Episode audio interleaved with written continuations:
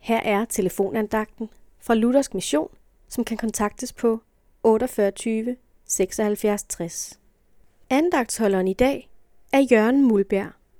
Der er profetord i det gamle testamente, som måske ikke indtager så stor en plads hos den almindelige bibellæser, eller som tekst ved offentlige møder.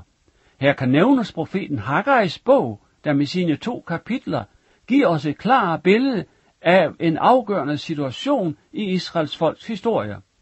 Sydriget, som kun bestod af to stammer af Israels folk, med Jerusalem som hovedstad, blev overmandet og ført i landflygtighed i Babylon, hvor de var i 70 år.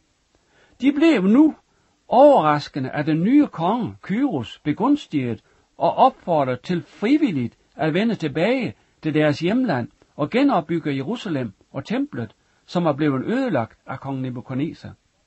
Kong Kyros valgte to personer. Zerubbabel fik den administrative ansvar. Gud kalder også menneske i dag til manuel indsat i hans rige.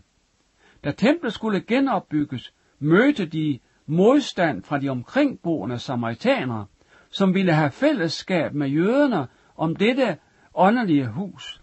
Arbejdet gik nu i stå. De havde så travlt nu med deres private byggeri. Følgen blev, at Guds velsignelse udeblev.